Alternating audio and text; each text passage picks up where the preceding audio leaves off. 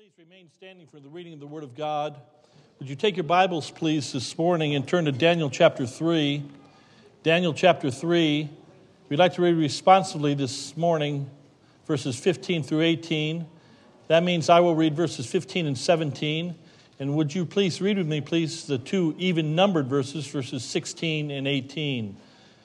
That's Daniel chapter 3, verses 15 through 18 and reading responsively.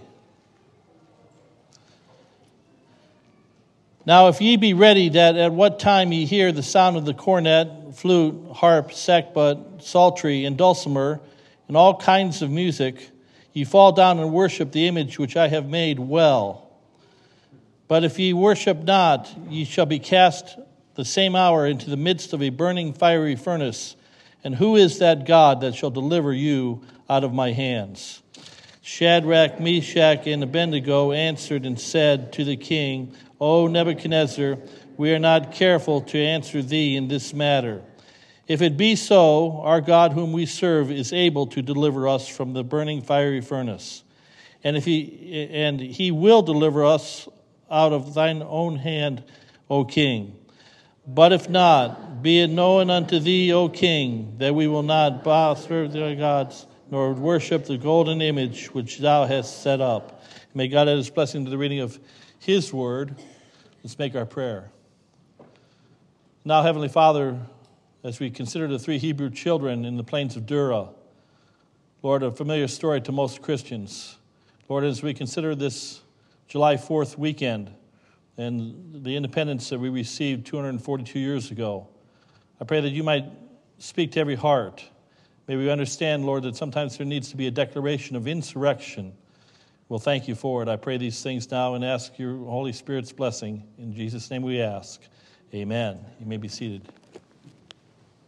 Thank you, Caleb. Appreciate that. Sherry, thank you so much. Choir did a great job this morning. And congregation, you sang well as well. I'm glad that uh, everybody's participating in this patriotic service this morning. We'll again tonight look at uh, some of our American history. I'm afraid that We've lost uh, much of our American history, and I'm afraid that it's not being taught like it wants to be taught, once was taught. In fact, it's being uh, there's historical revisionism going on, and we'd like to set the record straight, beginning with the Word of God this morning here, and looking at that famous passage of Scripture. It's not much commentary because most of you know the story, but the three Hebrew children in the plains of Dura in Babylon, when the image was unveiled, the 90 foot tall image of that idol Nebuchadnezzar gave the command that all would bow. The Bible says that these three Hebrew children, they were not careful to answer the king. In other words, they didn't have to even think about it. They stood as tall as teenage boys could stand. They said, King, we're not careful to answer you concerning this matter. Our God is able to deliver us. But if not, if not, be it known unto thee that we will not bow to your image because we serve another God. We serve a, God who's in heaven a God that's not seen with human eyes. And they, they made a declaration out of conviction, a declaration of insurrection against the king. 242 years ago and 2,500 some years after, those three Hebrew children stood in the plains of Dura and didn't bow, didn't bend, and didn't burn. Thomas Jefferson and Ben Franklin, the oldest of the delegates, 70 years of age at the time, and Robert Livingston from New York, John Adams from Boston, Massachusetts, and our own Roger Sherman from what we know of today as Sherman, Connecticut, were assigned to make a draft of a declaration. And they said these words When in the course of human events, it becomes necessary for one people to dissolve the political bands which have connected them with another, and to assume among the powers of the earth the separate and equal stations to which the laws of nature and of nature's God entitle them.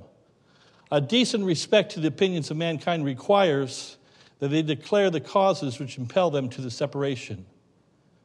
We hold these truths to be self evident that all men are created equal, that they are endowed by their Creator with certain unalienable rights, that among these are life, liberty, and the pursuit of happiness, that to secure these rights, governments are instituted among men deriving their just powers from the consent of the governed. That when any form of government becomes destructive to these ends, it is the right of the people to alter or to abolish it. and to institute new government, laying its foundations on such principles and organizing its powers in such form as to them shall seem most likely to affect their safety and happiness. Prudence indeed will dictate that governments long established should not be changed for light and transient causes. And accordingly, all experience have shown that mankind are more disposed to suffer, while evils are sufferable, than to right themselves by abolishing the forms to which they are accustomed.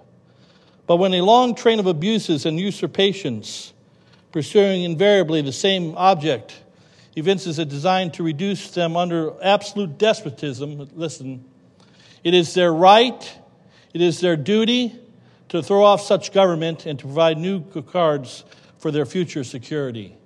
You see, these 56 signers of our Declaration of Independence, as we know it, these 56 signers, they declared a declaration of insurrection against the king, much like the three Hebrew children declared a declaration of insurrection against the king of Babylon, Nebuchadnezzar. What caused them to declare this declaration? I want you to know this was an age of moral relativism as it's today, even more so than ever before. I want you to know that do you think for one moment in that plain of Dura that there were, there were only three Hebrews that were there? Were the Shadrach, Meshach, and Abednego? Were there not others as well? And what did they do when the king gave the order to bow? They bowed. Convenient to keep alive, of course. And, but I want, you, I want to ask the question, and we've lost in our country today, we've lost in our churches today, we've lost in Christianity today, and I speak in a general term. We've lost moral, biblical conviction. I want to deal with this subject. I asked the question this morning what compelled the founders of our country to declare their declaration, we know it as of independence, but they declared a declaration of insurrection, putting their whole lives, their fortunes, and their sacred honor on the table. Some would give their lives, many would give all their fortunes to declare this declaration on July 4th, 1776, 242 years ago now. I want to give you three convictions. Three convictions this morning as we dissect a little bit of the, the Declaration of Independence this morning. I want to give you three convictions in regards to what caused those 56 signers to sign their life away, their death warrant on that signature, beginning with John Hancock, and the succeeding five that I named, and the, the other 50 or 50 that were on that list as well. What caused them to declare their insur- ins- declaration of insurrection? I believe, first of all, the, the Constitution, or rather the their declaration said this once again. It said, When in the course of human events, it becomes necessary for one people to dissolve the political bands which have connected them with, with another. By the way, we're all about unity today. We're all about United Nations. We're all about bringing people together. These founders were about dividing, about separating. The Bible says in Genesis chapter 1 that God divided the light from the darkness. God divided the day from the night. God's all about division. He says, Come be apart and be separate, saith the Lord. Yes, the uh, Bible speaks about unity, but sometimes there's a time to divide. There's a God and there's a Satan. There's a heaven and there's a hell. There's saved and unsaved. There's right and wrong. There's sheep and, sheep and goats. And they said that there comes a time when we must assume among the powers of the earth a separate and equal station to which the laws of nature and of nature's God entitle them. I want you to consider, first of all, and here's the punchline, the first conviction the conviction of natural law by God higher than the law of any government. You see, the government of Babylon said, when the image, the, the image is unveiled, you bow. When a higher law says, Thou shalt not bow unto any other God besides me, the, the higher law oh, supersedes the law of government. When the 56 signers of the Declaration, after years of intolerable acts and being trampled upon, their rights being trampled upon, they, they said, Enough is enough. We've suffered enough. It's time to, to uh, unleash, uh, or rather, to, to uh, obey a natural, a higher law. And so that phrase, the law of nature, and nature's God, it's really two parts. The colonists and the, the framers of our declaration were not just redundant in their verbiage. They said the laws of nature and of nature's God for a reason. You see, it's distinguished between the laws of nature, which is obvious phrase for the concept of natural law, which we've lost our natural law. It used to be natural in America to realize that there was you're either a boy or a girl. No longer is it a natural law. We used to have natural laws in our country that marriage was between a man and a woman. No longer is that natural law. Now we've, adopted unnatural law. Now we've thrown our fist, our face, our fist in the face of God, and we say, no, we're going to have our unnatural law. We're going to have mothers without natural affection. We're going to have men without natural affection truce breakers, incompetent, loving their own selves rather than lovers of their own selves rather than lovers of God. The laws of nature, but then it says, and the laws of nature's God. You see, it was Sir William Blackstone, the eminent, the R.G. Lee or the, the Albert Einstein of British law in 18, 1765, just some 10 years, 11 years earlier, that wrote, of course, he wrote his great treatise that all of our founding fathers knew and digested well for the next 70 years of case history regard to the rules of government, English government. Was Andrew, or rather, Sir William Blackstone, that said, Upon the two foundations, the laws of nature and the laws of revelation, or the law of revelation, he was referring to the Bible, depend all human laws. You see, the laws of nature's God. We've, we were a country founded upon the Word of God. Our founding fathers founded their belief system upon the Word of God, as all right thinking people do, because blessed is the nation whose God is the Lord, the people who put their trust in Him. And so we see this, this origin of natural law, first of all. Some say that the Republic and the, the belief in the Republican form of government goes back to 2,000 plus years ago back to the Grecians and to the Romans. Cicero wrote the treatise, or the book that we would call called the Republic. And he said, in many secular historians credit Cicero as the, the, and the Romans as the birth of a republic, republican form of government. Not so, but in the Republic, Cicero did say this you cannot disagree with the gods, small g. The gods of nature or chaos will be the natural result. Later on, the rule of republic, the rule of law, the laws of nature were expanded, and they were and the rules of right conduct were expanded upon upon the, with the Word of God. But I want to give you the definition of what we mean when we talk about natural law. We used to know this very, no pun intended, naturally. There's a sun that rules the day, there's a moon that rules the night. There's much the natural law that we, the, the heavens declare the, the glory of God, and the firmament shows His handiwork. But four things about natural law and defining it. Natural law is number one, true law. You can't go against true law. You let God be true, but every man a liar.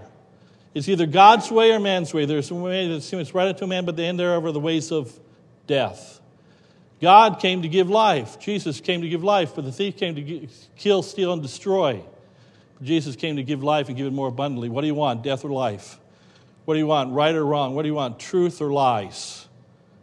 You cannot have both, and there's not multiple truth. True law. The Bible says in Deuteronomy 32 and verse number 4 He is the rock. On Christ, the solid rock, I stand. All other ground is sinking sand. He is the rock. His work is perfect, and God saw that it was good. For all his ways are judgment, a God of truth and without iniquity, no sin whatsoever, just and right is he. And so, natural law is true law that concedes that life, remember, life, liberty, and the pursuit of happiness, remember that? That life is an unalienable right. It's, it comes from no other place, but its derivative is derived from God and God alone. You see, it's a gift from God. Does, does, does it ever occur, by the way, to the modern day 2018 evolutionist that evolution never occurred to the founding fathers? Did it ever occur that, did it ever occur that we came from uh, a blob, an amoeba, and a, just a, a mass, and we evolved? Or no, to our founding fathers, they were afraid that we might devolve, that we might disintegrate into degeneration and uh, into uh, depravity. And I'm afraid that they've been so, so much, very, very mostly right. They, had, they were prognosticators of their day for sure. Did it ever occur to you that the word abortion was a term that the founders we're never aware of. Remember, abortion is a, is a government mandate ending in certain death every time it's used. Adoption was a word that every one of our founding fathers knew, but they were well aware of most of them having been received the new life in Christ and uh, the new birth by being adopted into the family of God, family of the Lord Jesus Christ. So natural law is it concedes that life is a gift from God, but life liberty. See, liberty doesn't come from government, liberty comes from God. It's natural. It's, it's uh, not from government again. Government is is government's role, you say, I thought they were to give us liberty. No, they are to secure or simply protect these liberties. That's why our Constitution calls for a well standing army. There's a reason why governments are, are ordained, good governments are ordained to protect, not to give liberty, but to protect liberty.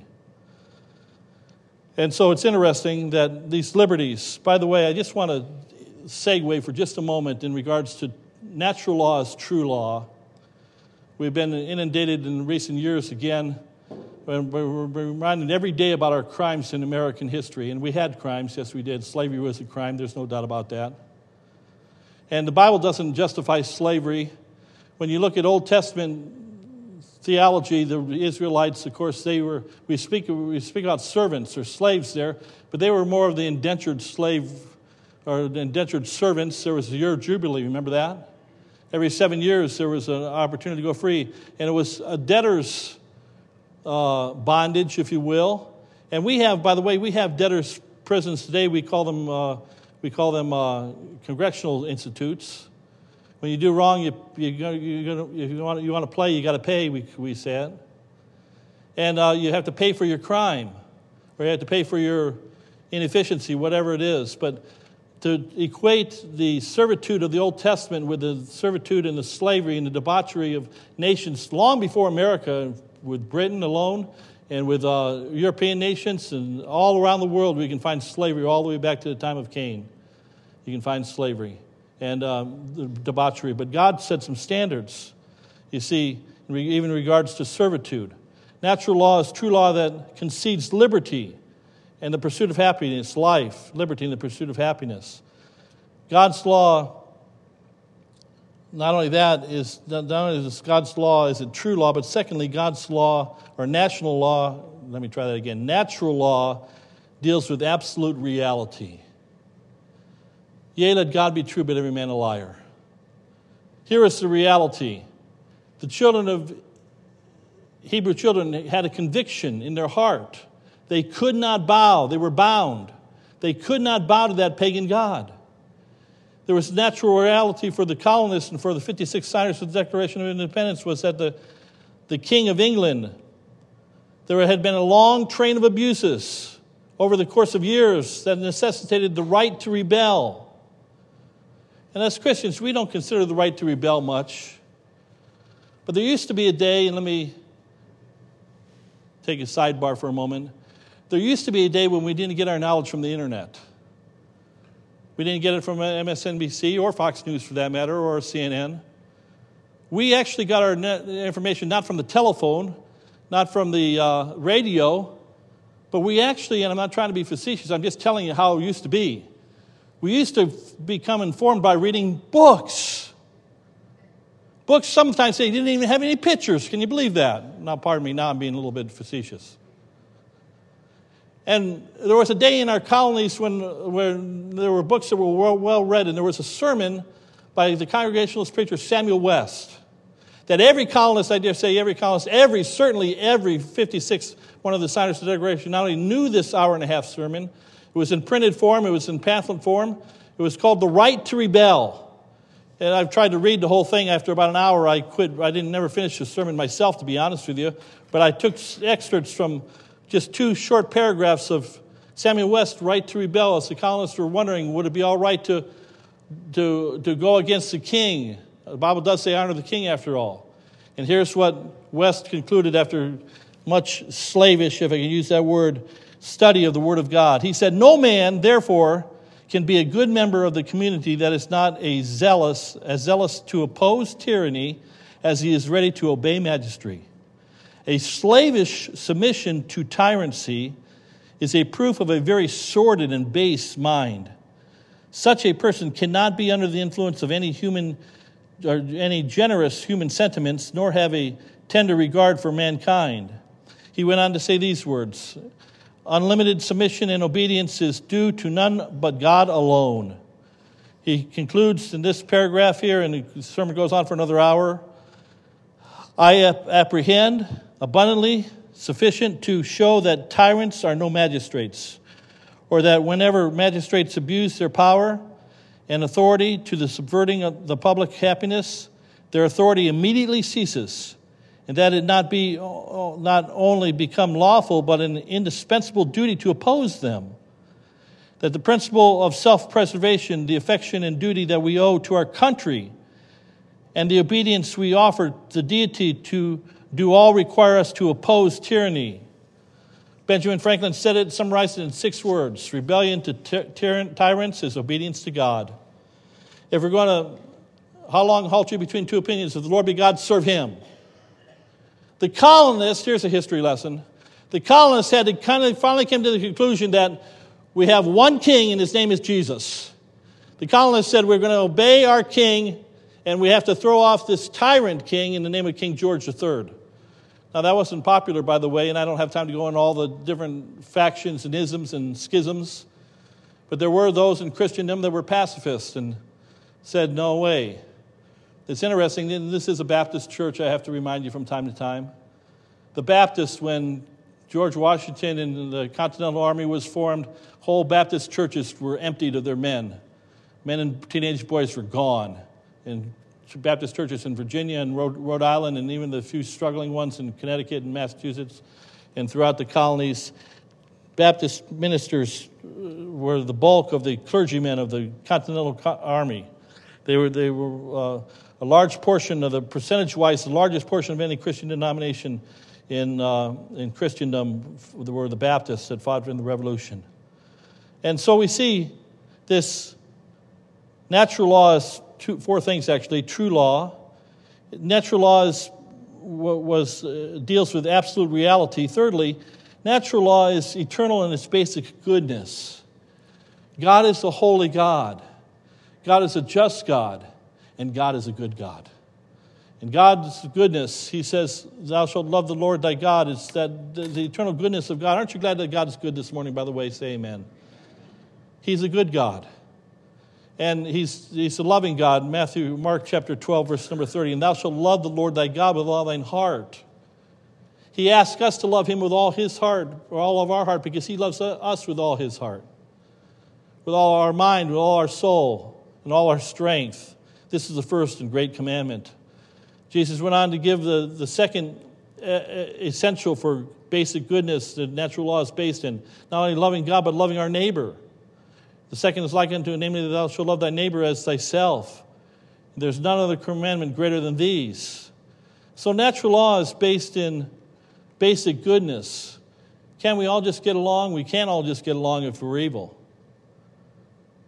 Uh, I just mentioned for a moment here. I'm, I'm thankful that we have diplomatic talks going on with Russia, or rather uh, North, North Korea. But we're dealing with a tyrant. We're dealing with a murderer. We're dealing with a despot.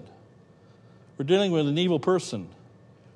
I hope these talks can work, but I don't care, and I'm glad we're having them again, but I don't care much stock in them.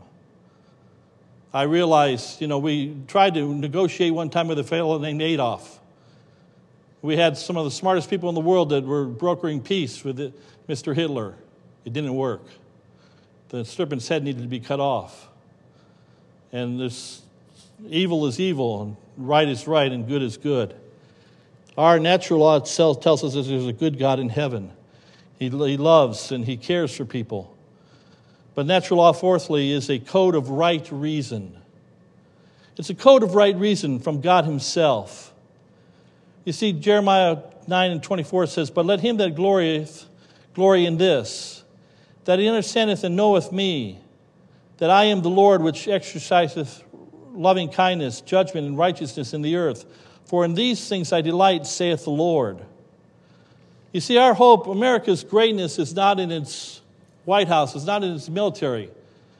It's not in its, our uh, economic abundance or our material blessings. Our blessing and our glory comes from God Almighty. In our pledges, we pledge allegiance to one nation under God.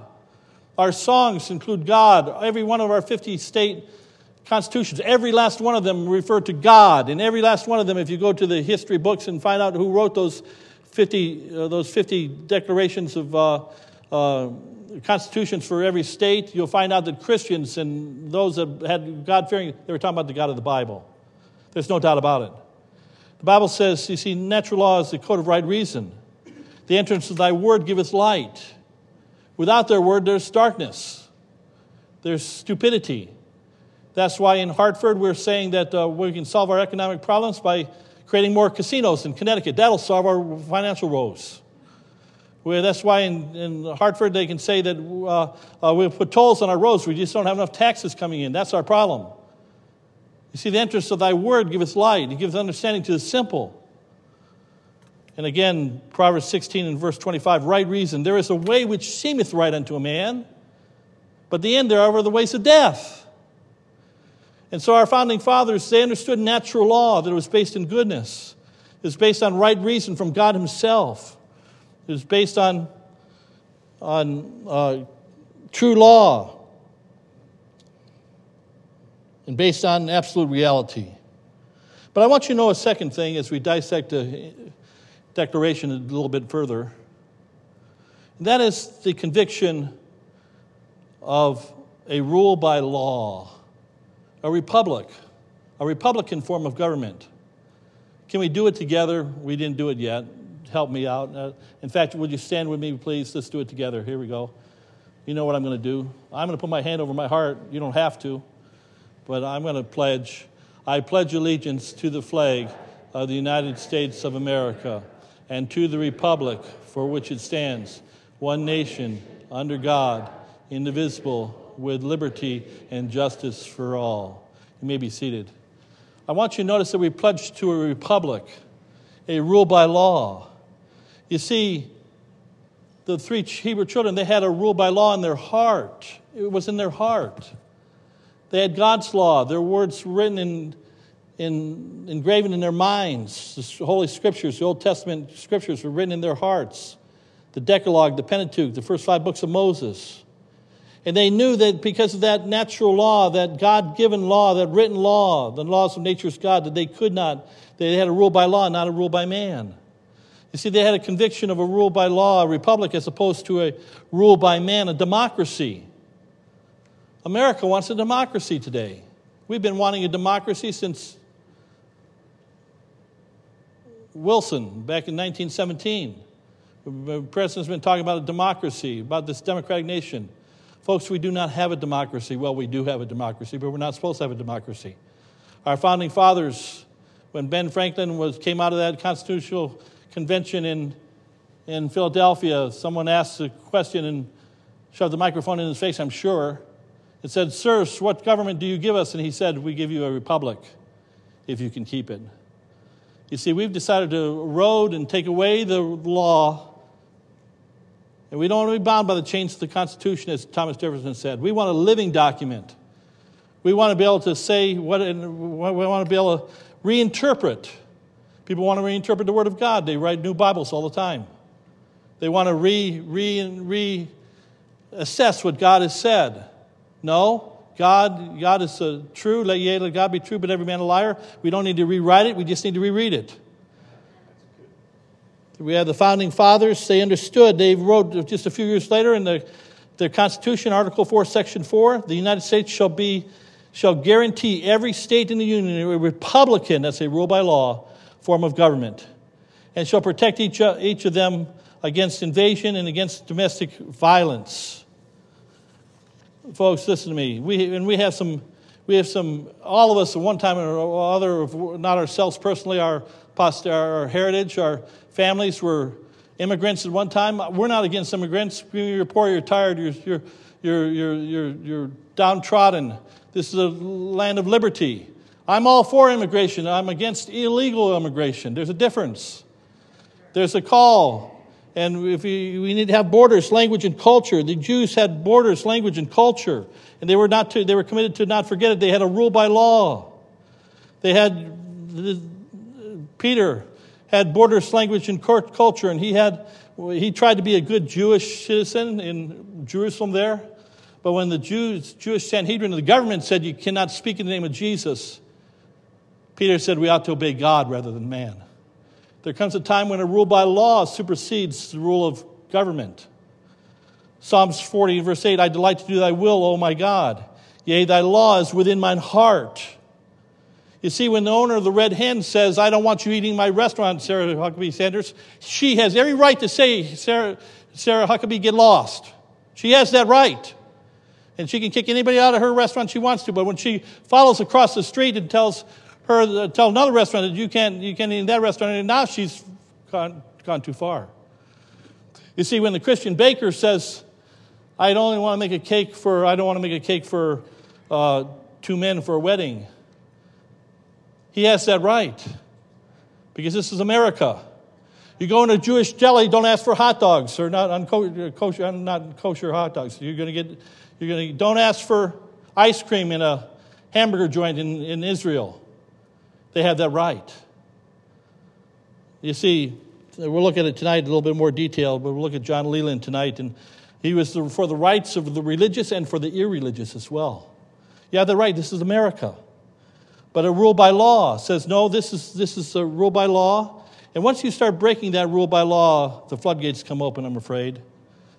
And we see, secondly, or thirdly, rather, this conviction, three convictions that these Hebrew children, three boys had, and these three convictions that, that the founders of our declaration certainly had. They had the conviction that of natural law by God higher than natural law of any government.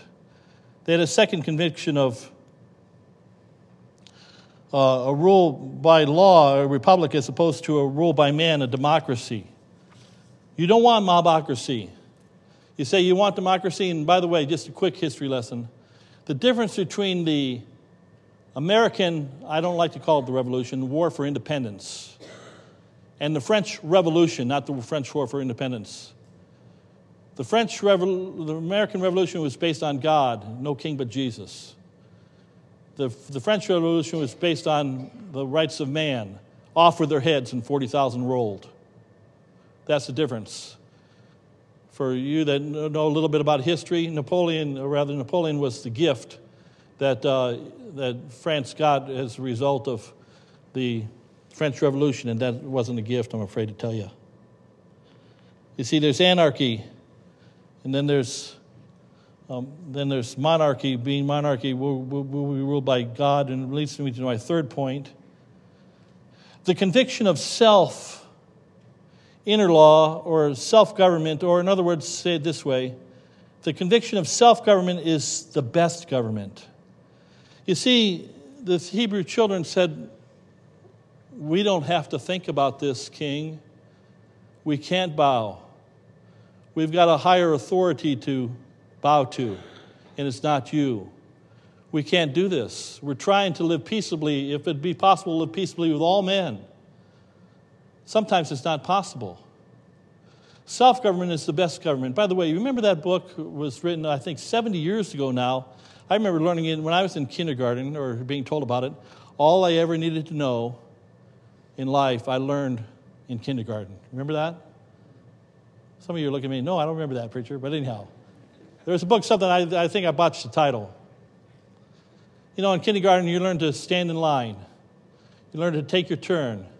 Learn to be obedient. You learn to be quiet when you're supposed to be quiet and speak up when you're supposed to be quiet. You're supposed to be care, kind to others.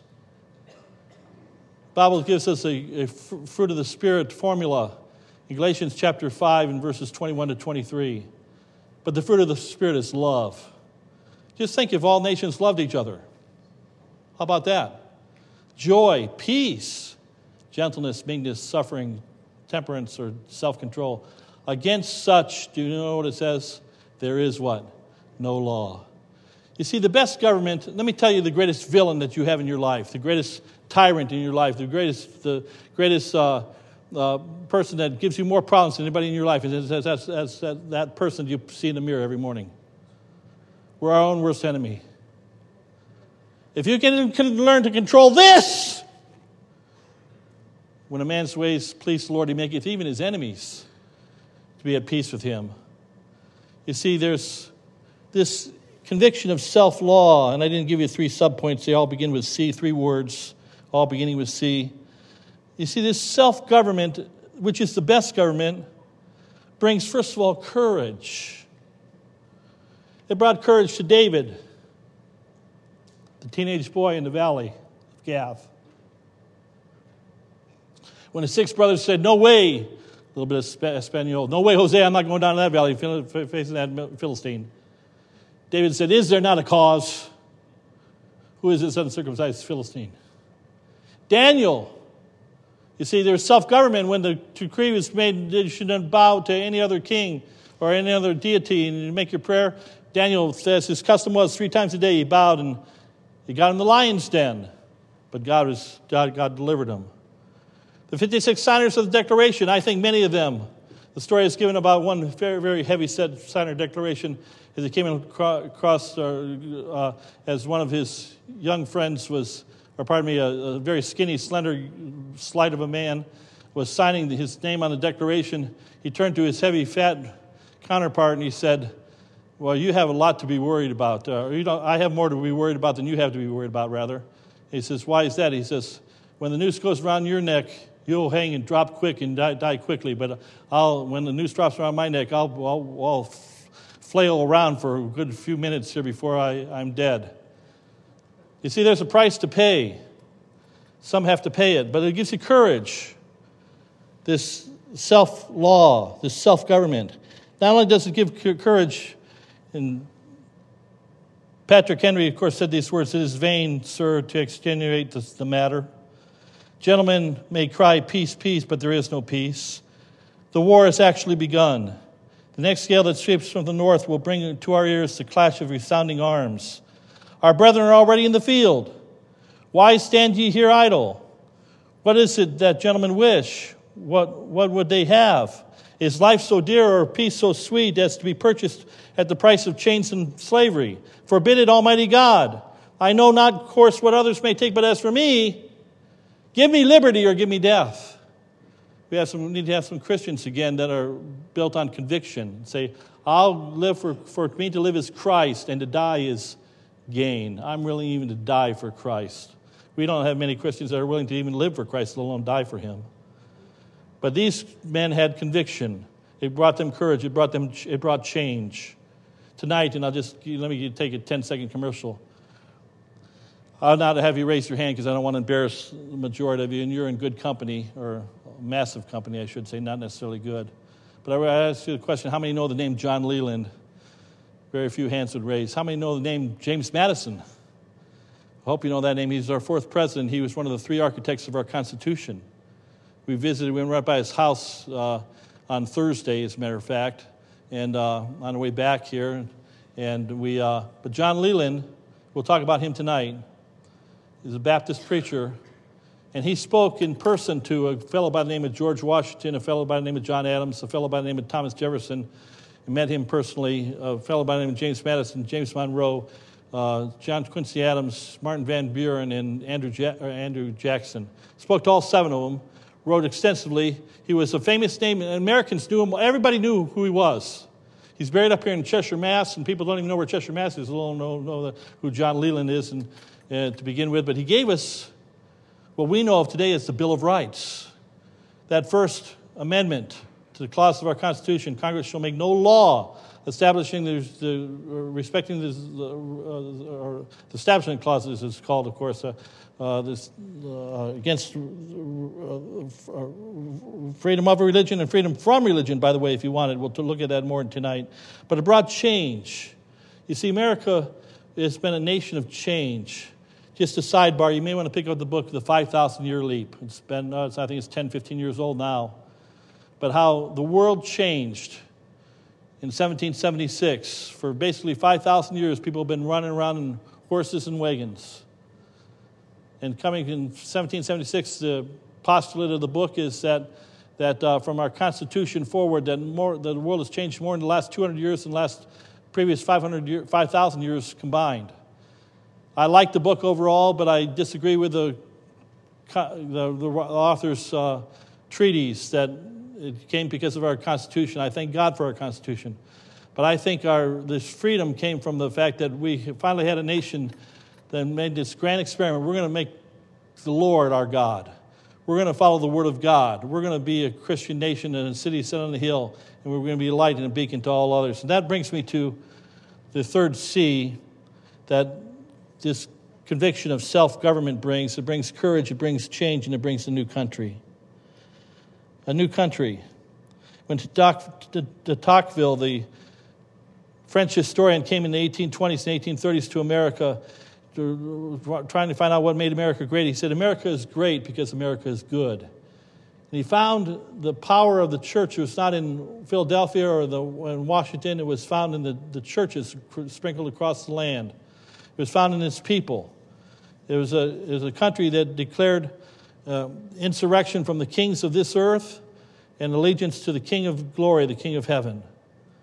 It's so important that we understand these, these founding truths of our, of our, of our country. But we often think of that declaration, you probably never heard anybody else maybe use that phrase, declaration of insurrection. We always hear declaration of independence. But they, Christians, we don't think much about revolt. Let me just give you a sidebar, a lot of misinterpretation. Jesus said when he was being tempted by the religious crowd, he said, he said, uh, they gave him a coin and said, whose and Jesus said, whose image is on it? Who did Jesus say, remember? Caesar's, right? And he said, render unto Caesar the things that are what? Caesar's. Render unto government the things that are government. A lot of times we end there. But Jesus said, and render unto God the things that are God. Let me let you on a little revelation. The children do not belong to the government, they belong to, belong to God. God has God, whose image should they have? Government's image? No, the image of God. Thou shalt keep them, thou shalt write them upon the tables of thine heart. Teach them the word of God. Oh, our country is great because our country, the Bible says, blessed is the nation whose God is the Lord and the people whom he hath chosen for his own inheritance. I be careful here, and I'll be, uh, I'm not trying to be abrasive or hurtful to anyone in the grand scheme of things, I already said it once, we're all immigrants of some place. America a great land of experiment. I'm glad it doesn't matter red and yellow, black and white, rich, poor, bond or free, man or woman, boy or girl, all can come to Jesus Christ. He's not a respecter of persons. In every nation that feareth him, he'll bless and honor. But I want you to know that we have an opportunity to, we don't think about it much, but we have an opportunity to insurrect. In fact, God calls us to insurrect against the God, small g, of this world. And declare that ins- insurrection against Satan, the God of this world, live by a higher law and change your country. I'm, I'm ending the planes coming down, I'm coming in for the landing. I just want to tell you, some of you have heard me preach for many, many years, and you know what I, my belief system and so forth. I believe it's based on the Word of God. I try to get corrected every day from the God's word. I still need honing and so forth. I haven't had a lot of hope for America. I still am pessimistic that we're more like the Titanic than uh, USS Enterprise, maybe. I think their ship might be going down. We're bailing fast. I want America to be great again. I do. And I thank God for the direction that we're starting to go. And I will tell you this uh, I, I think that it's possible that, and I'm, I'm, hoping, I pray all the time, even so, Lord Jesus, come, that he, His coming will be even today. Wouldn't that be wonderful? It wouldn't be this, by the end of this week, Jesus is coming again. That'd be great. But He might not come this week. He may not come next month. He might not come next year. He might not even come for five years. He might not come for a whole lot of years. And is it possible for America to have revival again? Well, I know I steal a verse from the Old Testament, and I know it was first applied to Israel, but the Bible does say, if my people, which are called by my name, shall humble themselves and pray and seek my face and turn from their wicked ways, then will I hear from heaven and will forgive their sin and will heal their land. I believe that revival doesn't begin in the White House. I believe it begins in the church house. It doesn't begin in somebody else's heart. Revival begins in your heart, in my heart. The declaration of insurrection. May we all have three convictions that lead us to that proper insurrection. Heavenly Father, thank you for your word this morning. Lord, we thank you for our country. Oh, yes, Lord, we could decry, and Lord, we could lament, and we should at times lament our national sins. Are many. Lord, we blush to know that, Father, that as Isaiah in Isaiah chapter 6, that, Lord, we, our people dwell in the midst of an unclean nation, for our eyes have seen the Lord. When we see you, we realize how unclean we've become, how far divorced we've come from natural law to unnatural law how self government is now replaced by self anarchy, by rule by law. Lord, has degenerated into democracy, mob rule. He who screams the loudest wins. Lord, we pray that you might bless, dear God. May we not think of politicians as being our saviors, but Lord, may we consider and we pray for our preachers across the nation this morning. Pray for our pulpits and our, our people and our churches. We might rise up again and say, This land is our land, this land is your land. In my country, is tis of thee. It's a sweet land of liberty because it's a nation that's founded on the principles of God. Pray, bless our moments of reflection and invitation as we sing that song once again, My Country, Tis of Thee. We'll thank you for it. I pray this in Jesus' name. Amen. As we stand 126, I know we sang it already.